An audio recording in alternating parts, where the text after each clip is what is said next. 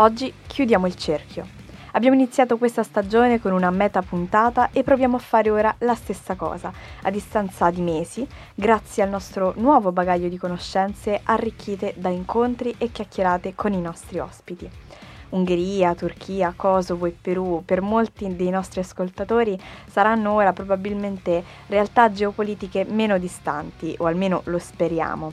E speriamo soprattutto di aver tenuto fede, mantenuto fede alla premessa che avevamo fatto, da cui è nata tutta quest'ultima stagione, ovvero raccontare paesi teatro di conflitti che non fanno rumore, o per meglio dire che arrivano alle nostre orecchie con un suono quasi ovattato, tipico di quei contesti in cui la copertura mediatica viene meno, vuoi per interessi politici e strette di regime, vuoi per distanza ideologica e territoriale. Vi abbiamo raccontato alcune aree di tensione dello scenario globale, di polveriere apparentemente sopite, si pensi al Kosovo, ma ci ritorneremo, così come di conflitti aperti e non più latenti, che però non trovano posto sulle pagine di giornale, come quello peruviano ma anche delle irrisolte quanto spinose tematiche attuali, prima fra tutte quelle della crisi climatica.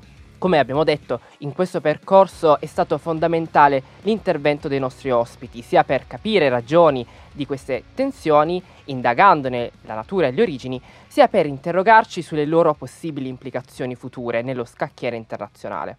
Ora, insomma, è il momento di tirare le somme. Benvenute e benvenuti all'ultima puntata di Oltre, un podcast di Roma 3 Radio condotto da Vito Lavacca e Chiara Esposito.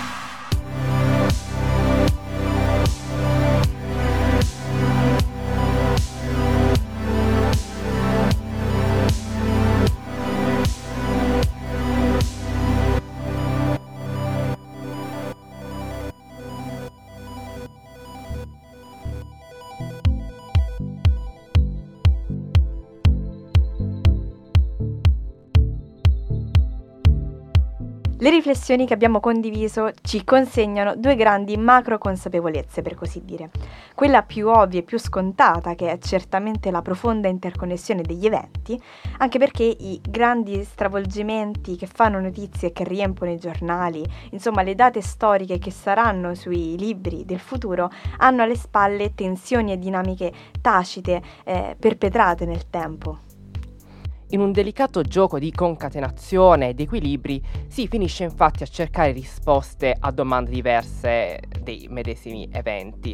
Parlavamo poco fa di clima e nucleare, ma potremmo anche citare la sicurezza alimentare, l'inflazione e il conflitto ucraino. Insomma, urge la necessità di coltivare consapevolezze globali e immaginare dal punto di vista delle istituzioni azioni tempestive e coordinate. Quel che però è davvero interessante notare è la presenza di due linee temporali. Da una parte guerre e conflitti che si esauriscono in tempi relativamente brevi, dall'altro l'orizzonte di fenomeni ed eventi che invece consegneremo alla storia tra generazioni. In alcuni casi infatti siamo attori di primo piano, in altri spettatori o piccole parti in commedia. Eppure il flusso delle notizie non corre su due binari paralleli, sta a noi guardare in prospettiva per capire le proiezioni di ciò che leggiamo. Per fare un esempio, l'indipendenza di Taiwan e la tensione tra Cina e Stati Uniti, il logorante conflitto in Ucraina e ancora la risposta alla crisi climatica sono solo alcuni dei maggiori quesiti che rimangono irrisolti. Mentre il teatro kosovaro, che vi abbiamo raccontato solo qualche settimana fa, ha dato segni eh, di tensione, infatti eh, giorni fa ci sono stati degli scontri tra militari NATO e eh, manifestanti serbi contrari alla nomina di sindaci di etnia albanese nei comuni eh, del nord del paese. Torniamo però alle nostre riflessioni. Una prima considerazione eh, guarda la forza della comunicazione, dell'immagine che offrono di sé i governanti, genericamente intesi eh, alla popolazione o ancora più precisamente alla loro fetta elettorale.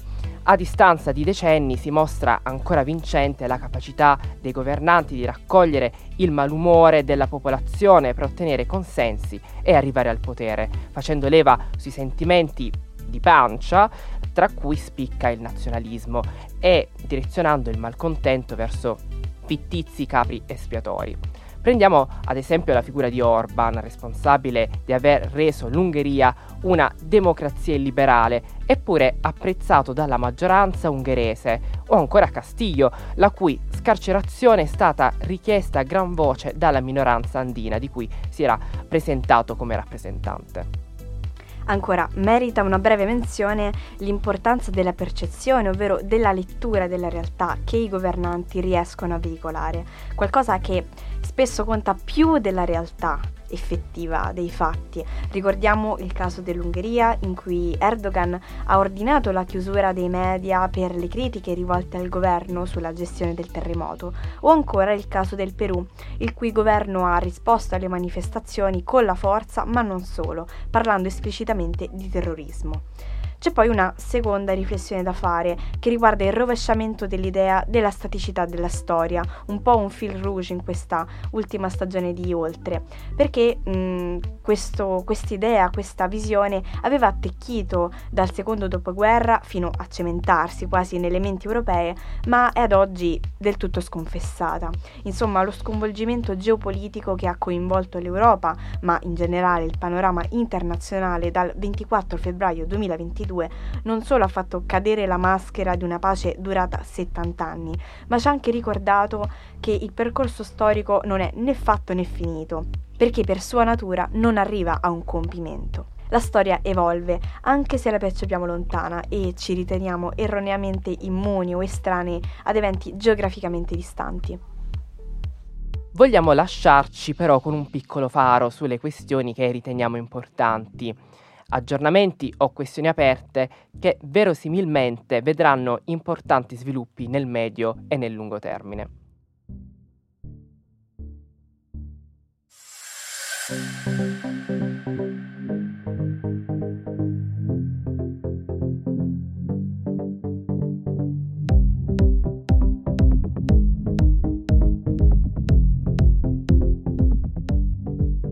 Partiamo dall'aggiornamento eh, più recente, oltre quello del Kosovo, degli scenari che abbiamo approfondito insieme qui ad oltre. Il risultato delle elezioni in Turchia del 28 maggio. Senza grande sorpresa, il presidente Erdogan è stato rieletto per 5 anni con il 52,14% dei voti è sul tetto di un autobus davanti al suo domicilio ad Istanbul che il presidente rieletto ha fatto il suo discorso di rielezione davanti ad un mare di bandiere rosse. Attaccando il suo avversario, l'ha accusato di essere stato supportato dalle comunità LGBTQI. In questo stesso discorso ha detto la nostra nazione ci ha dato la responsabilità di governare il paese per cinque prossimi anni.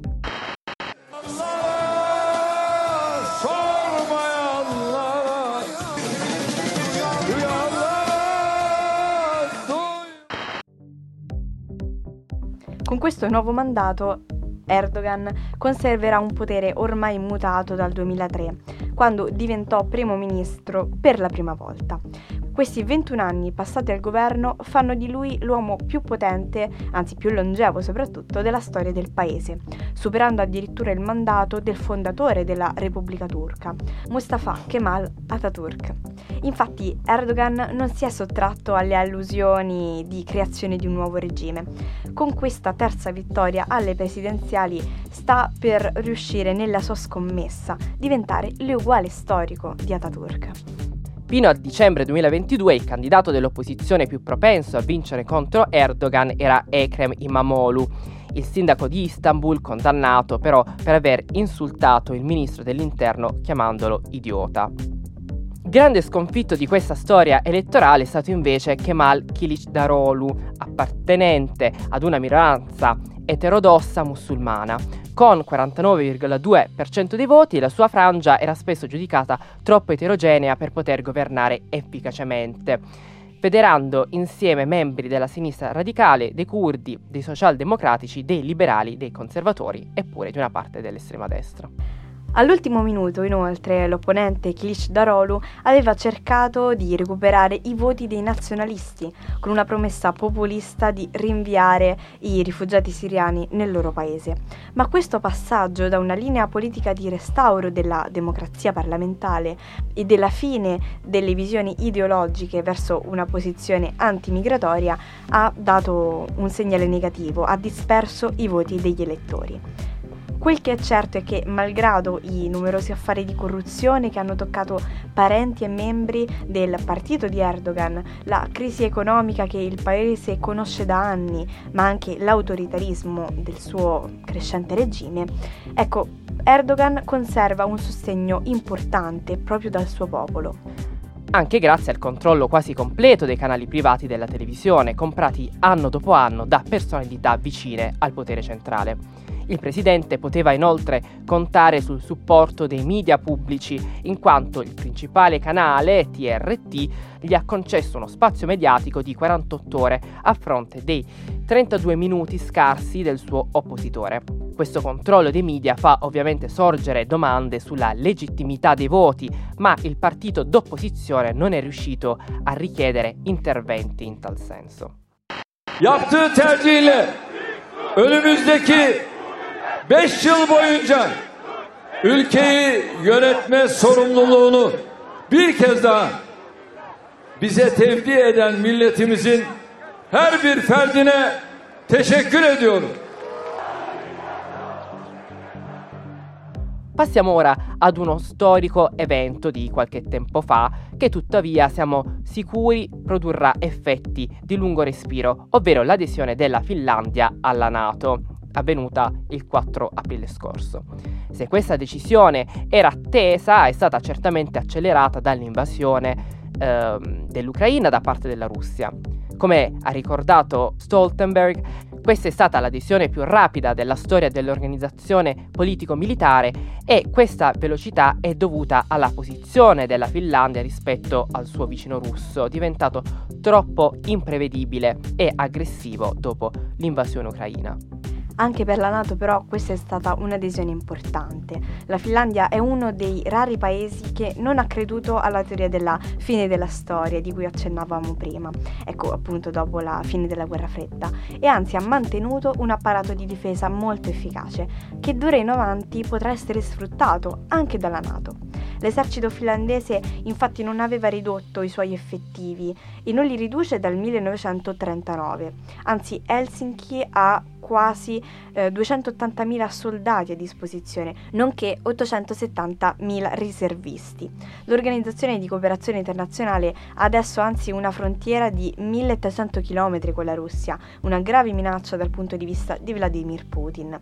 Del resto, ricordiamo che in un discorso del 29 giugno 2022 il presidente russo aveva già avvertito l'istituzione dell'arrivo di nuove tensioni. Все было у нас хорошо, но э, теперь будут какие-то напряжения, это очевидно, безусловно, так и без этого невозможно. Повторю, если это будет создаваться нам угрозы. In questo estratto Putin dice che l'adesione della Finlandia è una minaccia per la Russia.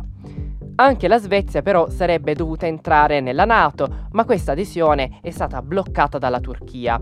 La differenza che fa lo Stato turco fra questi due paesi, cioè tra la Finlandia e la Svezia, è che quest'ultima sostiene diversi esponenti curdi, minoranza iraniana in lotta per la sua autodeterminazione proprio sul territorio turco. Stoltenberg però spera di superare anche questo stallo, dichiarando pubblicamente la necessità di integrare la Svezia alla Nato al più presto. In questo estratto Stoltenberg si augura che la Svezia entri il più velocemente possibile nella Nato. We should try to finalize uh, the accession also of Sweden as soon as uh, possible.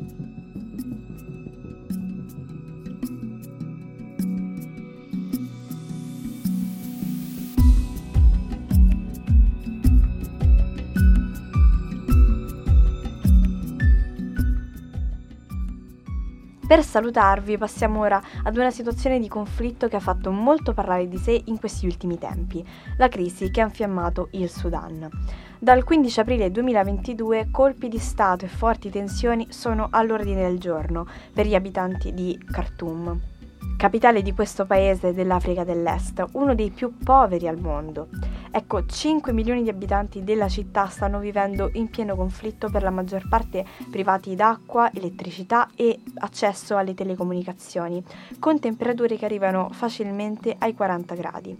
Fino adesso la guerra ha fatto migliaia di morti e più di un milione di sfollati e rifugiati, dei quali 90.000 in Chad, paese limitrofo del Sudan.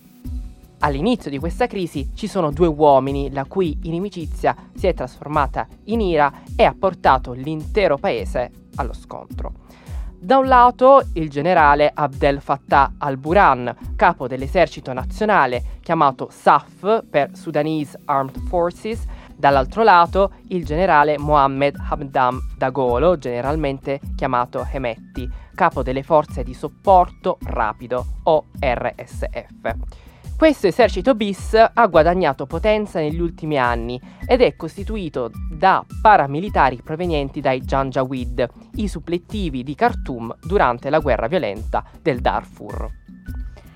Questa opposizione tra i due personaggi può sembrare strana a prima vista. In effetti, guardando alla storia, entrambi hanno servito lo stesso capo, il dittatore Omar al-Bashir. Hanno anche partecipato insieme alla rivoluzione che si è conclusa con la sua destituzione nel 2019 dopo 30 anni di dittatura e sempre insieme hanno organizzato la transizione democratica del paese, facendo parte del Consiglio di sovranità, l'organo supremo di quella fase politica. Infine sono stati loro due a rovesciare quello stesso delicato equilibrio nel 2021, il 25 ottobre. Anzi, grazie a quel colpo di Stato, il generale Burhan è diventato il capo de facto del paese e Hemeti a suo fianco è secondo rappresentante in carica. Ma poi questi due generali così vicini si sono poco a poco allontanati, in un primo tempo perché il loro governo autoritario ha conosciuto un'importante resistenza da parte dei civili.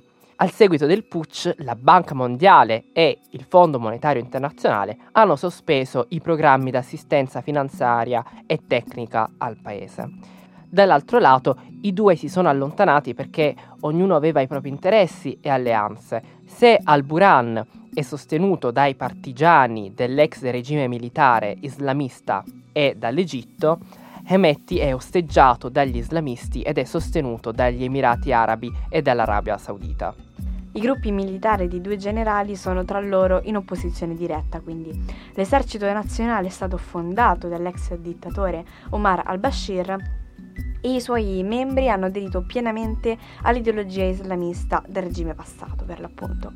Sono considerati come un'elite militare. Dall'altro però abbiamo la RFS che è maggiormente composta da uomini delle tribù arabe allevatrici di bestiame provenienti dal Darfur, una regione desertica che abbiamo già nominato dell'ovest del paese. Emetti stesso, proveniente da queste popolazioni nomadi, viene spesso appellato come allevatore di capre. La differenza cruciale tra i due è quindi che l'esercito nazionale ha la superiorità della forza aerea. Infatti l'RSF eh, ha un controllo sul campo, sul terreno di scontro e dato che l'esercito ha il controllo dei cieli, una delle prime decisioni prese dalla RSF è stata quella di eh, prendere possesso degli aeroporti e delle basi militari eh, aeree. Se la capitale è il terreno principale di questi scontri, tutta la regione del Darfur è eh, anch'essa vittima dei combattimenti violenti da parte dei due eserciti i viveri cominciano a scarseggiare, le banche sono chiuse e le industrie agroalimentari sono distrutte o eh, prese d'assalto, saccheggiate. Gli ospedali sono nell'incapacità operativa di accogliere pazienti, eh, sia per colpa dei bombardamenti sia per l'occupazione da parte degli eserciti.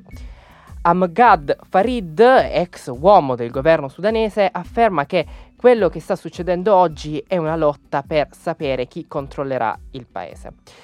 E qualsiasi sarà il vincitore, il perdente sarà sempre lo stesso, il popolo sudanese. E con questo ultimo breve aggiornamento vi salutiamo e soprattutto vi ringraziamo per essere stati con noi in questo percorso.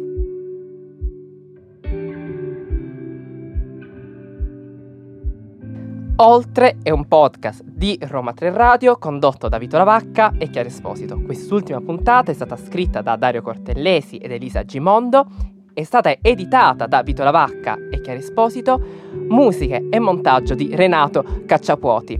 Ringraziamo tutti coloro che hanno lavorato per il progetto di Oltre, Alessandro Pollara, Federica Ranocchia, Cristiano Ciucci e Jacopo Scudero.